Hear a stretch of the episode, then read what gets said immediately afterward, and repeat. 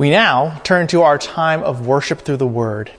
And instead of continuing in our series on the one another's as we normally do when I preach, we're going to take a brief pause in our series and we're going to have a sermon about hope. We're going to look at hope this morning. So please turn with me in your Bible, Bibles to Hebrews 6, Hebrews 6, and we'll be looking at verses 9 through 20. Hebrews 6, 9 through 20.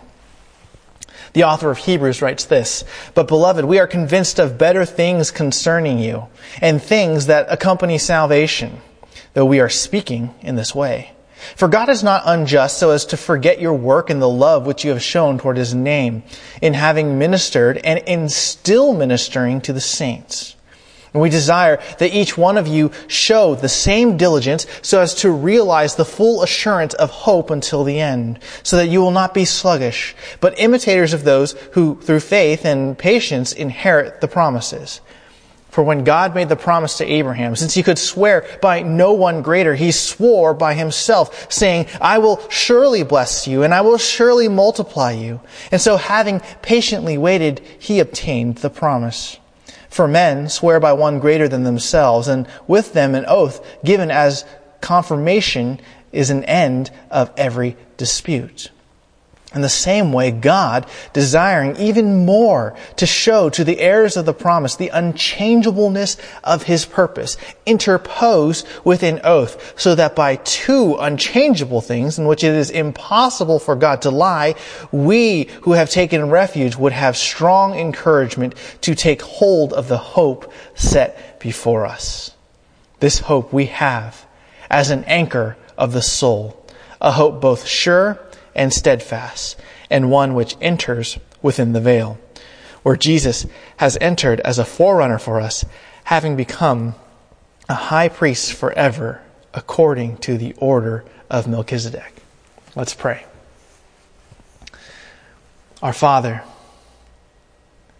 we are grateful to you for your word. We are grateful to you for words of encouragement, for words of hope we know that because of everything that we've experienced over the last year, it has been easy for us to lose heart, to be discouraged, to lose hope. And so we pray that our time in your word this morning will be something that we can hold on to. It'll be something that even when we are discouraged, we can recall to our minds and we can be comforted. We can be encouraged. We pray, Father, that you would glorify yourself in our eyes this morning and in our hearts. Help us to see how wonderful you are, how marvelous you are, and to live accordingly, to respond accordingly. Thank you, Father, for this time. It's in your Son's name we pray. Amen. Well, our first month of 2021 is essentially in the books. And while some of us were looking forward to the change in the calendar year after we experienced the unprecedented hardships of 2020, what many of us have been reminded of is the fact that the constant churning of the world, the constant churning of time is no respecter of the calendar. Life moves on at an unrelenting pace, and it is because of the coldness of, of life that many have felt hopeless at many points this past year. Generally speaking, the majority of our lives uh, are, are lived without a constant, conscious pursuit of hope. The only time when we are aware of our need for hope is when hope is diminishing or when it's already gone.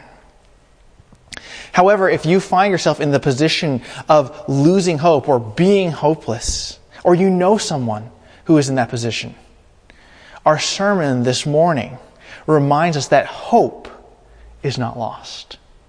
It might seem like hope is lost, but hope is not lost. Hope may seem elusive, but the hope that we need,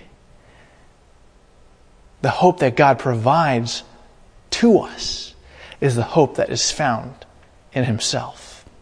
Now, I understand that that might not seem like much, especially when you might already know these truths, but our Heavenly Father, He loves us very much and He holds out hope to all of his children. And this is the hope that we need at times, that we need help remembering, that we need help knowing, that we need help grasping when hope is uh, dear, it, appears dim or lost. Now, on the eve of the launch of our biblical counseling training ministry here at San Francisco Bible Church, I want to show you through God's Word the hope that God holds out for every person. Every person who will believe in Him and will seek after Him.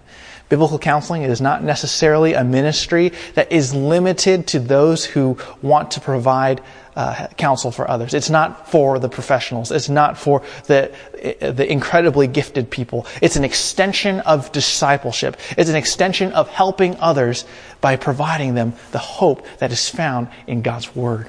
And so as we study the hope that God provides us this morning in His Word, we're going to look at two characteristics of hope that encourage Christians in troubling times.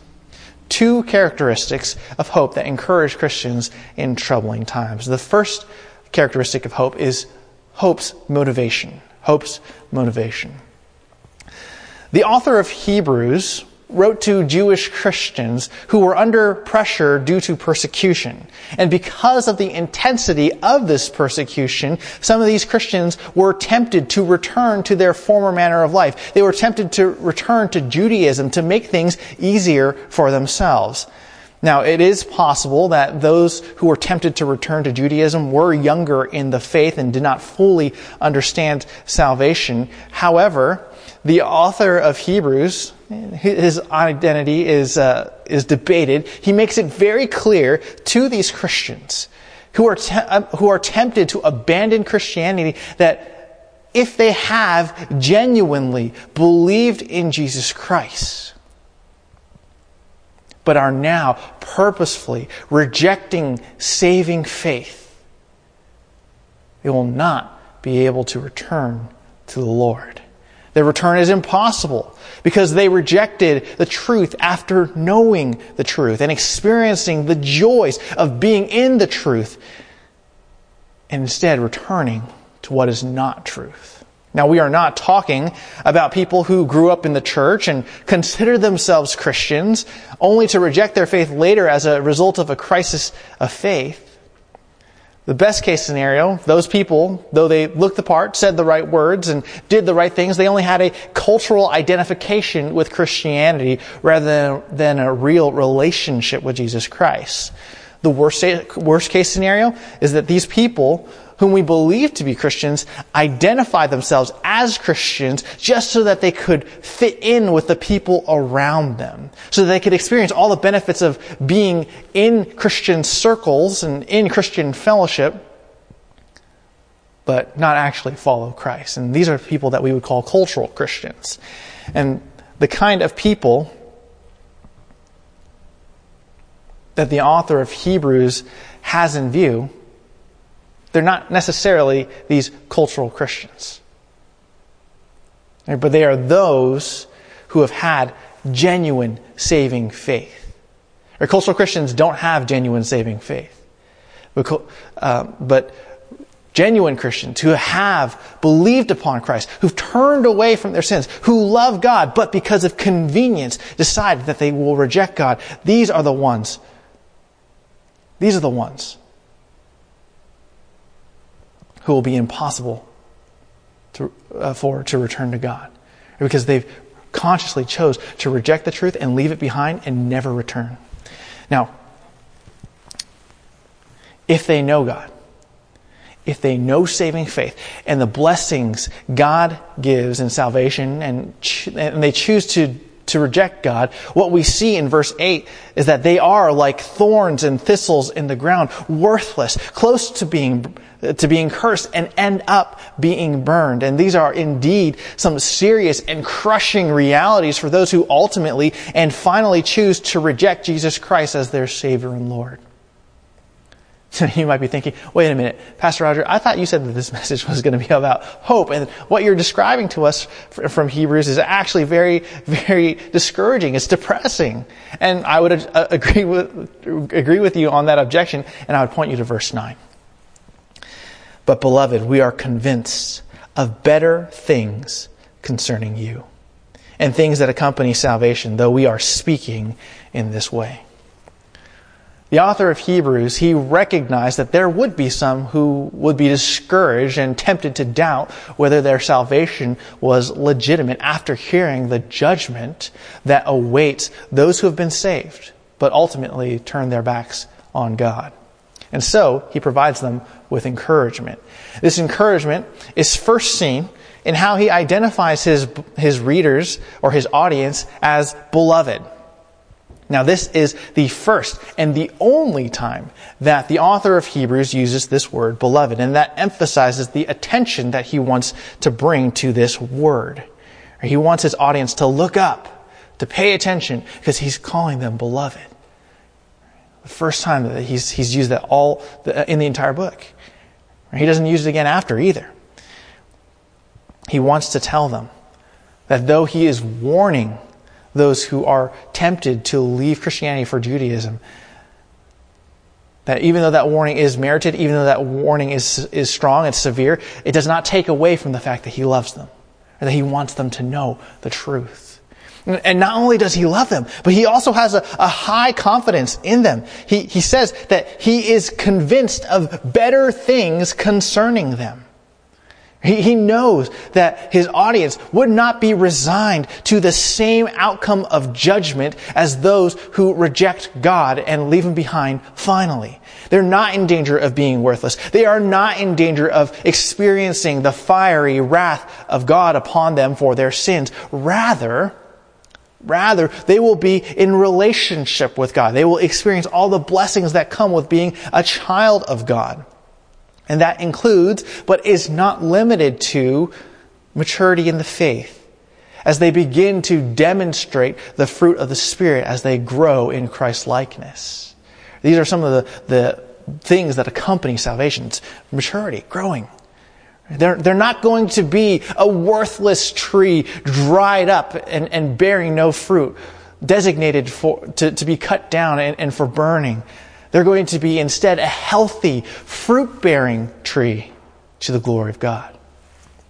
Now, while it is important to firmly warn believers of the danger of succumbing to the temptation of abandoning God to return to Judaism and make their lives better, make their lives easier, the author of Hebrews uh, also emphasizes his confidence in them. His confidence uh, in, in why he believes that they will uh, have better things. Verse 10 For God is not unjust so as to forget your work and the love which you have shown toward his name in having ministered and in still ministering to the saints. The confidence that the author of Hebrews has is, is not simply because he has a personal bias, a personal uh, attitude of favoritism towards these Jewish Christians to whom he writes. His confidence is based on what he knows about God and how God would view their faith. He reminds us that God is not unjust. God is fair. God does not forget. And because God knows what his saints have done, he will not forget them, nor their good works. Now we know that good works do not save us. Right? We know that. Good works do not save us. Right? Good works do not convince God that we are somehow w- more worthy of salvation than others. Right? And He chooses to save us not according to our works or, be, or, or according to our potential to do more works, but according to His grace.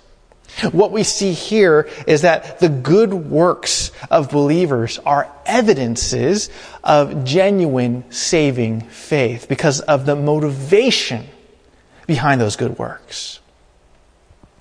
Genuine believers do good works, not for their own glory or for their own satisfaction. They do their good deeds. They serve in the church because they ultimately love God. And this is indicated by the fact that God does not forget the work and love which has been shown towards whom? Not towards other people. What does it say? The work and love which you have shown towards his name. Toward his name. In other words, the work and love that you've shown towards God himself. Now, how does this work and love toward God manifest itself in the lives of believers? Well, as we can see in, in the latter part of verse 10, it's in having ministered and in still ministering to the saints. There is a track record of faithfulness motivated by a love for God that desires to obey our Lord through ministry to the saints in the church. Now, we may not know the motivations uh, of, of why other people serve in, in the church, but God does. God does. He knows our hearts. And He can see whether we are in ministry because we love Him or because we love ourselves.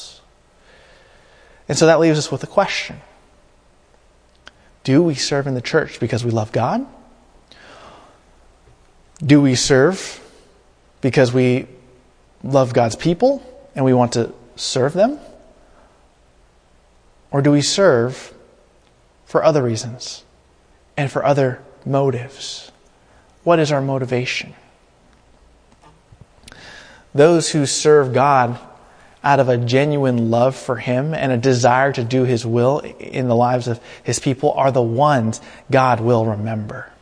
We are not necessarily talking about how much spiritual uh, giftedness you have.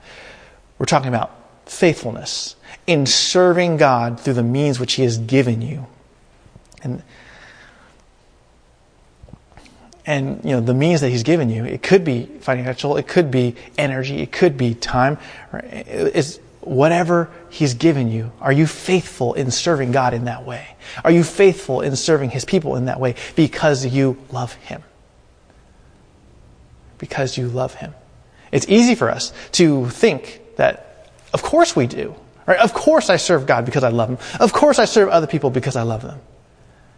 Right? but do you really or are you really seeking after their applause, their, um, their kind words, their gratefulness? What are you looking at? Do you have a secret pride that you experience when someone says, Wow, thank you so much for serving? Does pride well up in you when people express their gratefulness to you? Or are you actually serving because I love God. I love God, and it is a privilege to serve Him, and that's why I will, I am willing to be spent for His sake. That's why I'm willing to give up my time, to give up my energy, to give up my money, to give up whatever, all for the sake of the glory of God. Right? That's what, what marks someone who serves because they love God. It's not because they like the praise of men. It's not that they because they like to be busy. It's because they love God.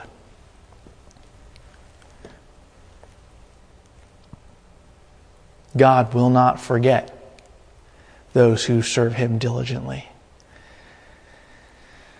For those of you who are losing hope, this is extremely comforting. You may feel alone, but you are not alone. You may feel forgotten, but you are not forgotten. The Lord sees you. He sees you where you are. And He has not forgotten you, and He will not forget you. He will remember you in the future, and He will be faithful. Faithful even to the point of bringing you all the way home. And with that in mind, let's read verse 11. And we desire that each one of you show the same diligence so as to realize the full assurance of hope until the end you know, knowing that God will not forget us and the work and the love that we do for His name, it reminds us that we must work hard.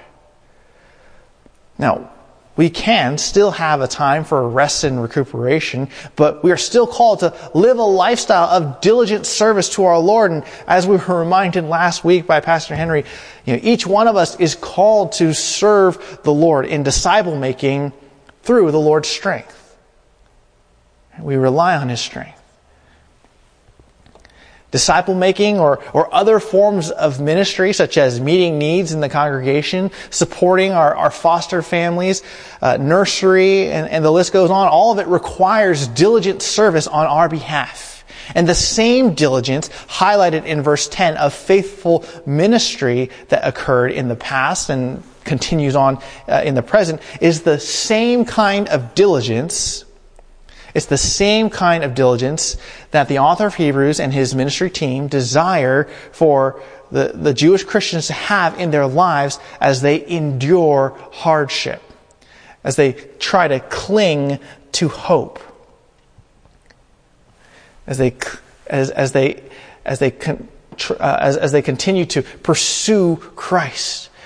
We're supposed to diligently worship Christ, diligently pursue Him in everything. The end goal of this diligence to serve the Lord and His saints, to continue on in spiritual disciplines, to continue to press on towards Christ, is so that Christians might realize the full assurance of hope until the end. Now, at times, we equate the hope that awaits us in the end with the promise that God gives us, such as uh, there will be no more pain, there will be no more suffering, no more poverty. Basically, everything in this world that is a, a product of sin, all of those things go away. And, and we equate our hope with those things at times.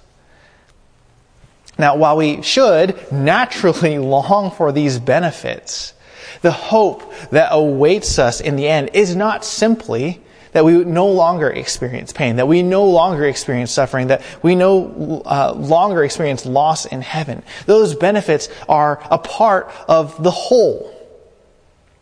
They're only a small part of the whole. Hope is fully realized when we are with God in glory, when we are home and we are with our Father.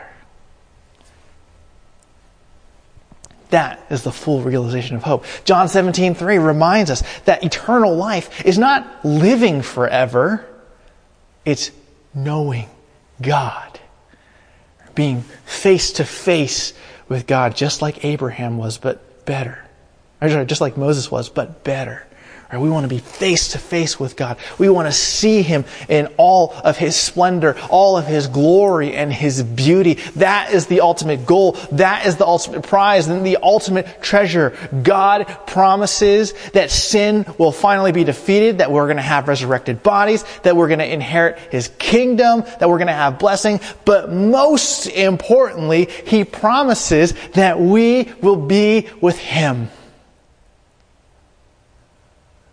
Oh, what a joy that will be to be with Him and to see Him in all of His beauty, to have all of our sin stripped away so that we might worship the King, so that we might receive Him as our inheritance. God promises, uh, God's promises to us are much more than removing grief and bad circumstances from our lives. He is promising that we're going to have a relationship with Him in a way that was not possible, that is not possible while we are still in our sins. And it is this big picture hope that encourages us to be diligent until the end. If you know that a prize is waiting for you at the end, you work hard to go get it. Verse 12. So that you will not be sluggish, but imitators of those who through faith and patience inherit the promises. The saints of old are an example to us to keep pressing on even when we cannot see. Have you ever wondered why God makes so many promises to his people in the scriptures? In part, it is because he loves his people and he's trying to demonstrate his love to people. Um, and he's also trying to teach future generations through his promises. Uh, you know, it, he is trying to teach them about himself. In Isaiah 46:10, God reminds us that he is God and, and he has already declared the end from the beginning. Why does he do that?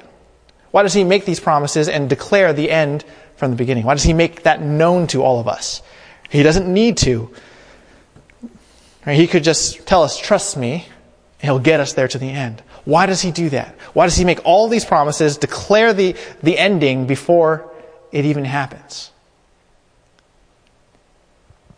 It's so that when we see it, when we see his faithfulness, when we see that he is willing to fulfill every single one of his promises leading up to the end,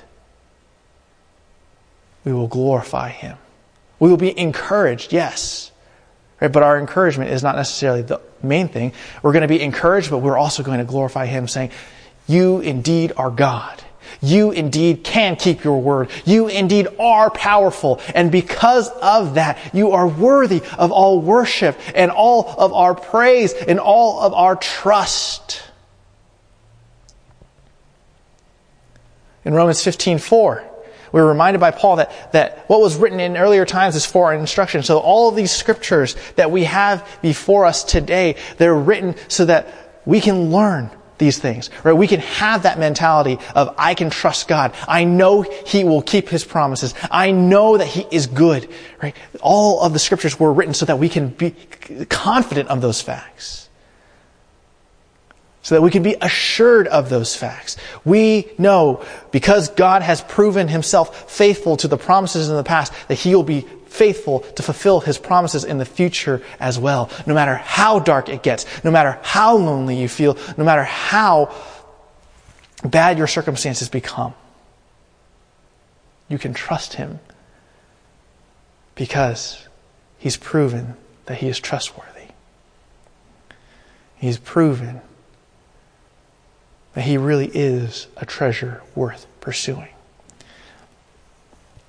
The hope that lies before us is characterized by this motivation.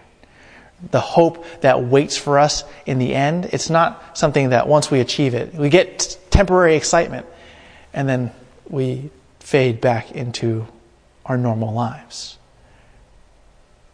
The great prize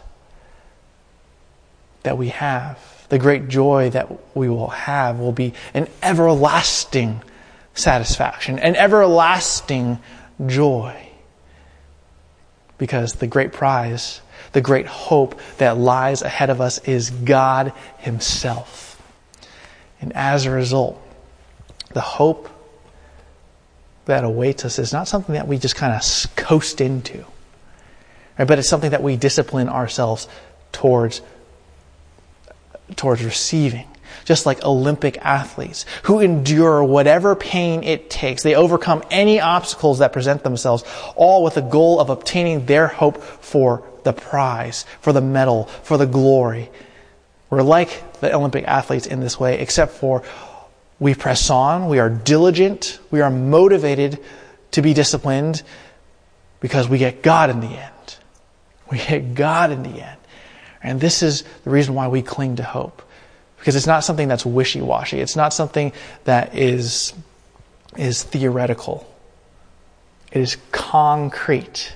The hope that we have is God Himself. The hope that we have is God Himself. Now, I know that it, it may be difficult right now to be motivated, to press on towards Christ. But remember one thing God will fulfill his promises to you. He does not forget you, nor does he forsake you.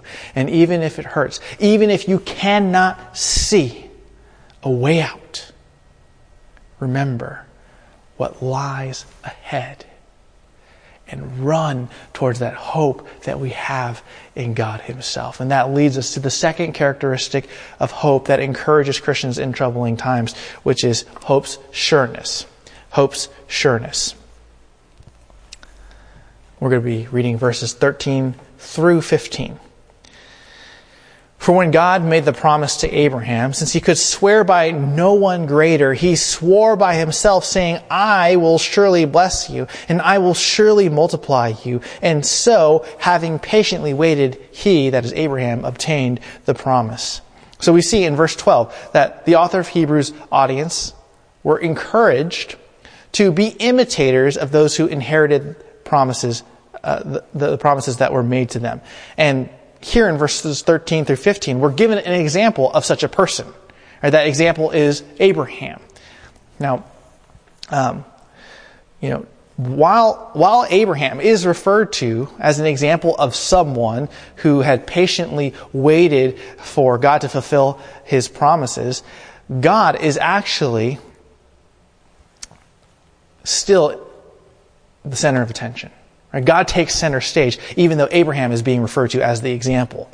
Right? Because God is the one who makes the initial promise to Abraham to bless him in Genesis 12 and, and, and to multiply his descendants. Right? God reaffirms that promise to Abraham in Genesis 15, promising that, that the childless Abraham, his descendants that will multiply from him, will come through not an adopted son, but his own biological son that he will have with his wife, Sarah. And that's an incredible promise, considering the fact that Abraham and Sarah were in their 80s when God made that promise. Yet God made this promise to Abraham and made himself fully responsible to fulfill the terms of his promise to Abraham.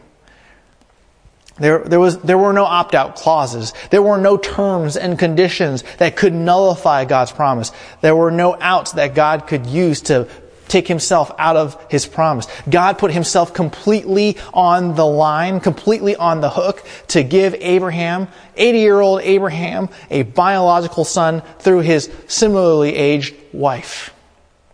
God did not have to make this kind of promise. But as we see at the end of verse 13 and 14, he did. And he guaranteed it. He swore by his own name that he would do so for Abraham. Now, verse 14, it is interesting because this guarantee of God's promise was given to Abraham in Genesis 22. It's a reaffirmation of the first promise that God made in Genesis 15. Now, God confirmed that he would follow through with his promise to Abraham after he tested Abraham's faith by asking Abraham to wait for the son, the very son that he had been waiting for for 25 long years, so that he might obtain the promise that God had made to him.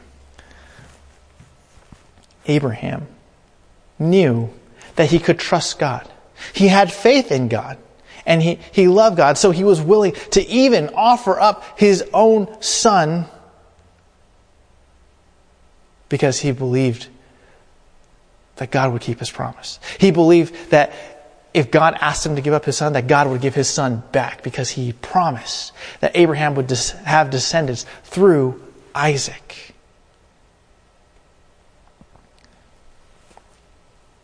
Abraham's hope was sure, it was concrete in God because he, uh, he saw what God has done in his life.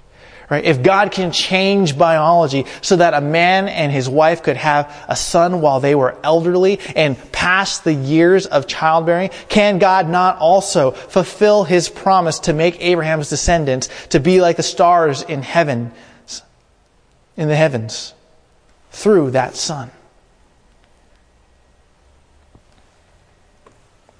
Absolutely, you can. Right? If God can change biology, he can absolutely raise a son up from the dead, if that was the case. Right? And we, we know in the story that God ultimately stops Abraham from sacrificing his son. Right? And he commends Abraham for his faith, and that's why he reaffirms the promises here. But as we said earlier, the author of Hebrews, he is holding up Abraham as an example of great faith but he is also demonstrating the mighty power of God. He's, he's pointing us to Abraham, but he's pointing us to God. Right? Abraham's faith would not be justified if he had believed any other, any other person's promise, right? If it was just a normal human being who promised Abraham that he's going to have a son, uh, you know, by the time Abraham had, had Isaac, he was 100 years old, right? So, if he believed any other human person tell, telling him that, Abraham's faith would not be justified. Abraham would just be crazy. Right? But Abraham, he didn't believe just any other person. He believed God. He believed God. And so his faith was entirely justified. Because Abraham's faith was in the one who is all powerful, all knowing, and everywhere present. The only, uh, the only people who would think that he's crazy are those who don't believe in the mighty power of God. And it's, it is precisely because his faith was in Almighty God that Abraham, though he did have his moments of doubt, patiently waited and obtained the promise of God. And we can see more of why Abraham's faith was justified when we look at verses 16 through 18. Hebrews 16 through 18. For men swear by one greater than themselves, and with them an oath given as confirmation is an end of every dispute. In the same way, God, desiring even more to show to the heirs of the promise the unchangeableness of his purpose, interposed with an oath so that by two unchangeable things in which it is impossible for God to lie, we who have taken refuge would have strong encouragement to take hold of the hope set before us. The author of Hebrews goes back and he explains why God swore by himself in his promise to Abraham by pointing to something that, oddly enough, continues today, even though many uh, do not believe in God. It's the, uh, the concept of swearing by someone or something higher than themselves to prove the sincerity of their words, to prove their truthfulness, and taking an oath to make it clear that their word should be honored and considered good, thus ending any type of dispute about whether they are going to follow through or not. Now, this is seen in civil court cases when um, and and, and uh, also in, when you're um, volunteering for jury duty, but. Uh, swearing by someone greater uh, than themselves and, and giving an oath is also used to confirm elected officials to office. Or we saw that recently with the recent swearing in of President Biden on Inauguration Day. He put his left hand on a Bible to indicate that God acts as a witness, that he will do his best to faithfully execute the office of President of the United States and will do his uh, best, do, to, do the best of his ability, uh, preserve, protect, and defend the Constitution of the United States. Now, why does that uh, formality of placing a hand on the Bible and swearing an oath still exist in our secular country today? It's because the image still resonates with many Americans and, and provides the illusion that whoever is being sworn in, whoever is taking that oath, is going to do the best that they can to do what they promise because they're being held accountable to God because God acts as witness. Now, of course, in God's case, there is no one higher than himself who he can call as a witness to his truthfulness and sincerity to fulfill his promises, to fulfill his word. And so he swears by himself. And he does this for us to see, as we can see in verse 17, so that the heirs of the promise, that means every spiritual descendant of Abraham, every person who has believed in God afterwards, can be, can, can be encouraged by the unchangeableness of his purpose. Right? To, to see that God's purpose, it is unchangeable. He will definitely fulfill it. God gives both a promise and an oath to fulfill that promise so that every single believer, whether they're Jewish or Gentiles, can see that God makes good on His promises. Right? And, and He absolutely will fulfill them. The unconditional aspects of God's promises to mankind will assuredly be met. And we can count on it because we can take God at His powerful word. Or we can take Him at His word. He doesn't go back. He doesn't look for outs. Right? He is absolutely faithful to do what He says He will do. He controls every aspect of human history to guarantee that His promises come to pass. Nothing can change the sureness of His promises. And it's for this reason that we see in verse 18 that we can have the confidence, the strong encouragement to take hold of the hope that is before us. God's word alone is powerful enough to guarantee his promises. After all, it is with his words that he created the entire universe.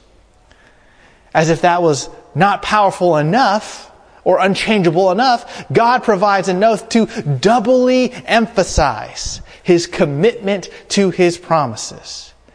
Brothers and sisters, those of you who are losing hope or are feeling hopeless, look to our Lord. Remember who He is. Remember His great power.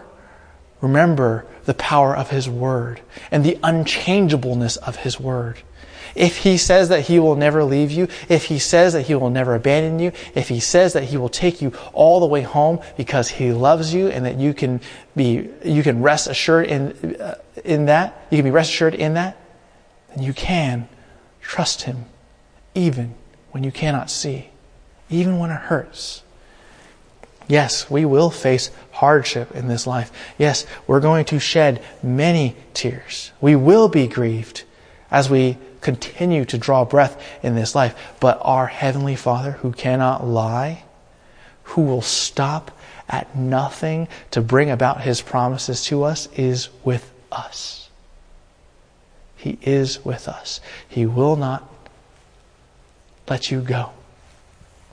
Jesus tells us in John 10, 28 to 29, that he gives eternal life to his sheep and that no one will snatch them out of his hand, nor will anyone snatch us out of God the Father's hand.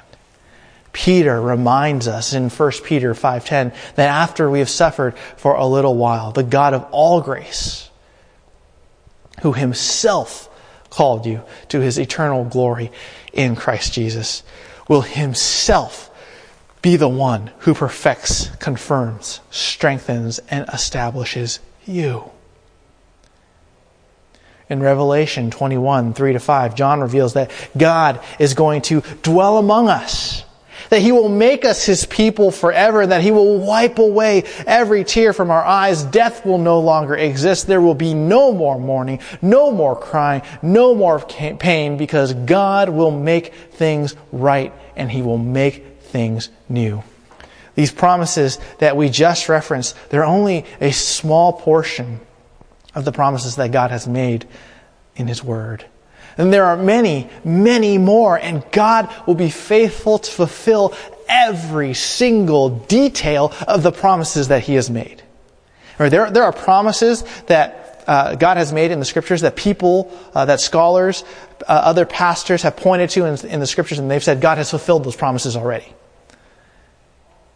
And we could believe them. We could take them at their word for that. But when you look at the promises that have set, have been said to be fulfilled, completely fulfilled, if you look at those promises, you realize as you compare what is said to be fulfilled and, and what God has actually promised, that there is still more to be fulfilled. There's, there's still aspects in the pro, in those prophecies that, that need to happen before we can actually say God has fulfilled his promise. So basically, there is still more coming. There is still more coming. And so when you think about this, we ought to be encouraged, brothers and sisters. No matter how hopeless it gets, no matter how dark our lives might seem, God is so faithful in His promises to us that His promises are not considered fulfilled until He fulfills every single detail. God pays attention to details. He's a God of details. He is in the business of keeping his promises, and as he does so, he will not let any one of those details fall aside. So you can be confident that every promise that he has made, that you know of, every, eh, that, that you can become aware of, every promise that he makes, he will fulfill all the way up to the smallest detail.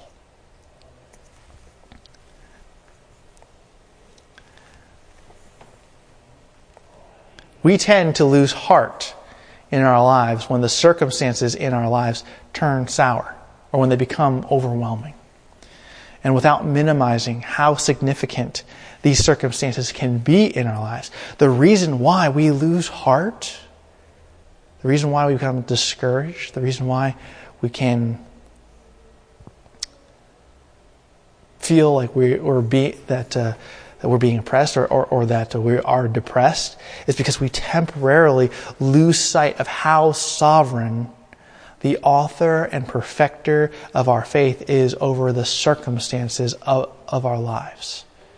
Or what we have to fight to remember, and sometimes this is why we require the assistance of fellow believers, is that God is not just the God of our salvation, He is also the God of our circumstances. And this doesn't mean that our circumstances will always get better. But it does mean that hope is found in the person of God Himself. Hope is knowing that God does everything that He promises. Hope is knowing that God reigns, that He loves you, and that He will never forsake you. And as a result, verse 19 to 20, this hope we have as an anchor of the soul, a hope both sure and steadfast and one which enters within the veil, where Jesus has entered as a forerunner for us, having become a high priest forever according to the order of Melchizedek. The author of Hebrews gives us a helpful metaphor to encourage discouraged hearts to trust in God when he reminds us that the sureness of our hope that we have in God is an anchor of the soul. Now, if you had a chance to see an anchor in real life, you know that anchors, especially the ancient ones, uh, but even some of the modern ones too, they tend to be very large, right, and incredibly he- heavy. And the size and the, the weight of the anchor is designed to ensure that ships that drop anchor stay secure, that they don't move. And in addition to the size and weight of the anchor, these anchors have teeth or uh, something called uh, a fluke that digs into the floor of the ocean uh, or the body of water, mainly the ocean though, to ensure greater security when the ship drops anchor, that it won't go anywhere even if the winds uh, move the sails hard, even if the waves uh, are, are, are strong. The hope that we have in our souls in God and His promises is an anchor to our soul. It's firm and secure. It's sure and steadfast because we know that God is completely reliable and trustworthy. Even if the storms of life come through, nothing, nothing will separate us from our Lord or invalidate His Word. Not only is the hope that we have an anchor of the soul, it's anchored, it's an anchored hope that enters within the veil. It's anchored within the veil. This is a reference to the inner veil in the temple, the Holy of Holies. And that's significant because the Holy of Holies was where the presence of God was in the temple. We have full access to God in a way that the Old Testament saints did not have.